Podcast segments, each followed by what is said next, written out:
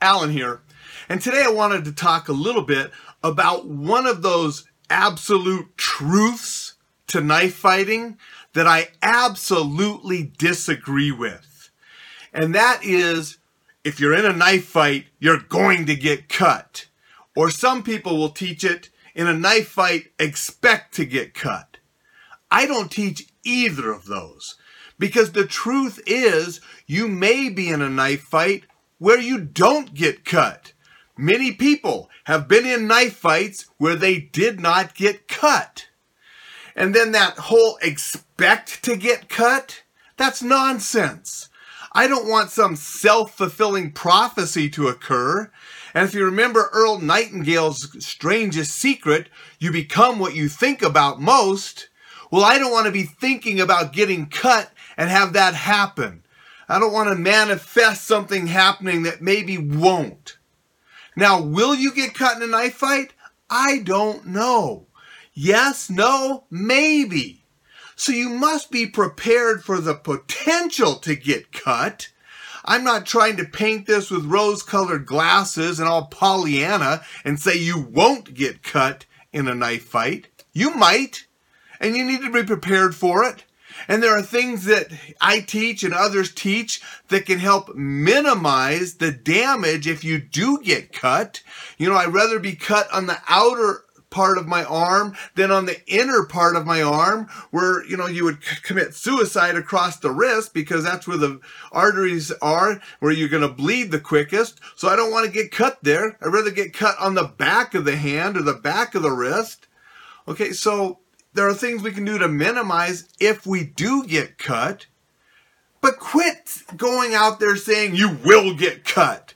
Expect to get cut. That's nonsense. You know, I've been saying this since the early 90s.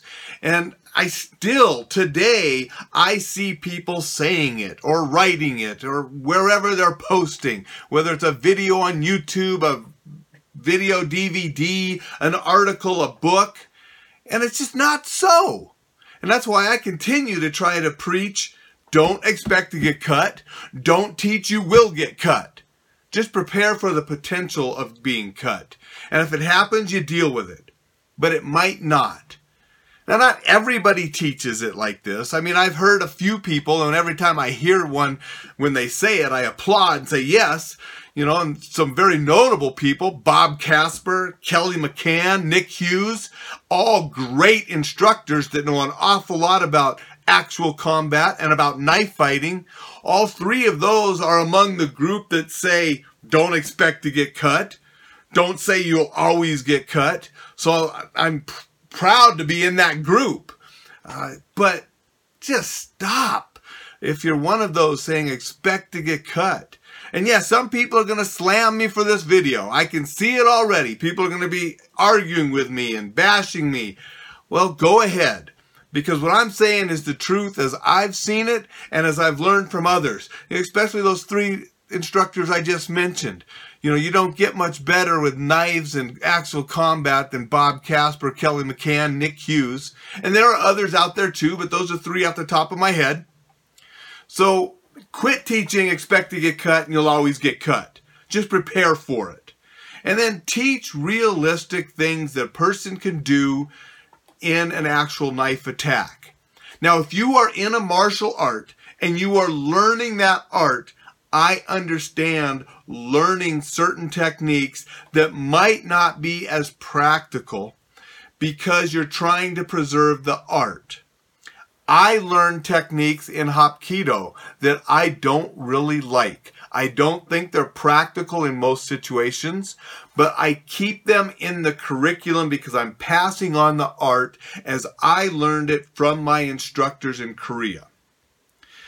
Now, but that's when you're teaching martial artists and they are learning the art. And I try to point out the things that I don't really like for real combat but it's still in the art. And I try to differentiate those to my students and let them choose and decide what they want to work on the most, whether it's the art or the practical purposes. Now, when I'm teaching people that could care less about martial arts and all they want is a quick way to defend themselves if they have to, then we go into more practical, realistic things and we don't do some of the martial art techniques that are found in all sorts of martial arts. Okay.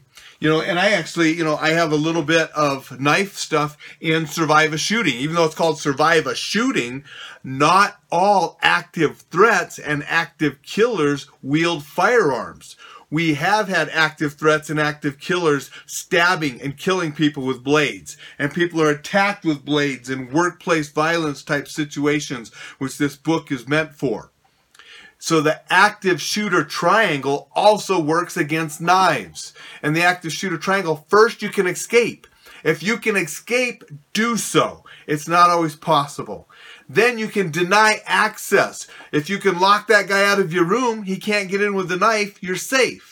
Another way to deny, like I show in the book, is to get a chair or something between you and him, denying him that close proximity to stab or cut you. So you can deny access that way. You can deny access by getting a weapon that has a longer range. A cane, a club, a stick, a baseball bat. Something that gives you the range so they can't come in and stab you. And then if you cannot deny access and you cannot escape, you attack back and you take the guy out. And that doesn't mean a lot of these fancy martial art techniques. It means simple things to stop yourself from being cut and knock that guy's head off. You know, what some people forget is if I hit you in the head really hard and it knocks you out and you drop the knife as you're falling to the ground, that is a disarm. You don't have to grab the wrist or grab this and twist that way and twist that way and take the blade out of someone's hand to be a disarm. You can hit him in the head really hard, knock him out, he drops the knife, he's disarmed. You're not cut, you go home safely, and that's the goal. You know, I teach a fire extinguisher in here. Guy with a knife, you blast him in his face when he's going like this because of the his face is full of the fire retardant. You smash him in the head with the canister. He'll drop the knife if you smash him in the head hard enough. Okay, there are other distance weapons you can use as well. But I'm just saying we have to get past the mentality that you will get cut. We can't be expecting expecting to get cut, and we can't think that the martial art disarms that involve complicated moves are the most effective way to take a knife out of a modern day knife attacker. And when I say modern day knife attacker, what does that encompass? Well, it could be somebody that's trained, or it could be somebody on drugs or some other mental impairment that just has them slashing around. And it doesn't matter if the guy is trained and cuts you or he's flailing and cuts you, you're cut, right? We don't want either of them. So we escape, we deny access, we attack back immediately and stop the guy.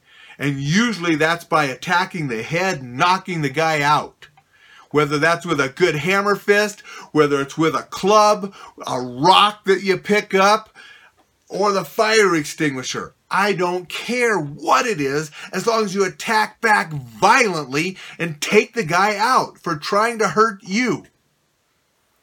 So that's my little spiel on knife work for today. And I just wanted to get past that expect to get cut, you'll always get cut nonsense. It's not true. It's not the mindset you should have. The mindset you should have is to do whatever you have to do to stop that person so you go home safe to your family. If you're single, you go home safe by yourself so you can have a family in the future. Right? So that's the mindset I want you to have. Forget about that expecting to be cut. Forget about you'll always be cut because it's just not true. Escape, deny, attack back. Whatever it takes for you to go home safe and enjoy life safely.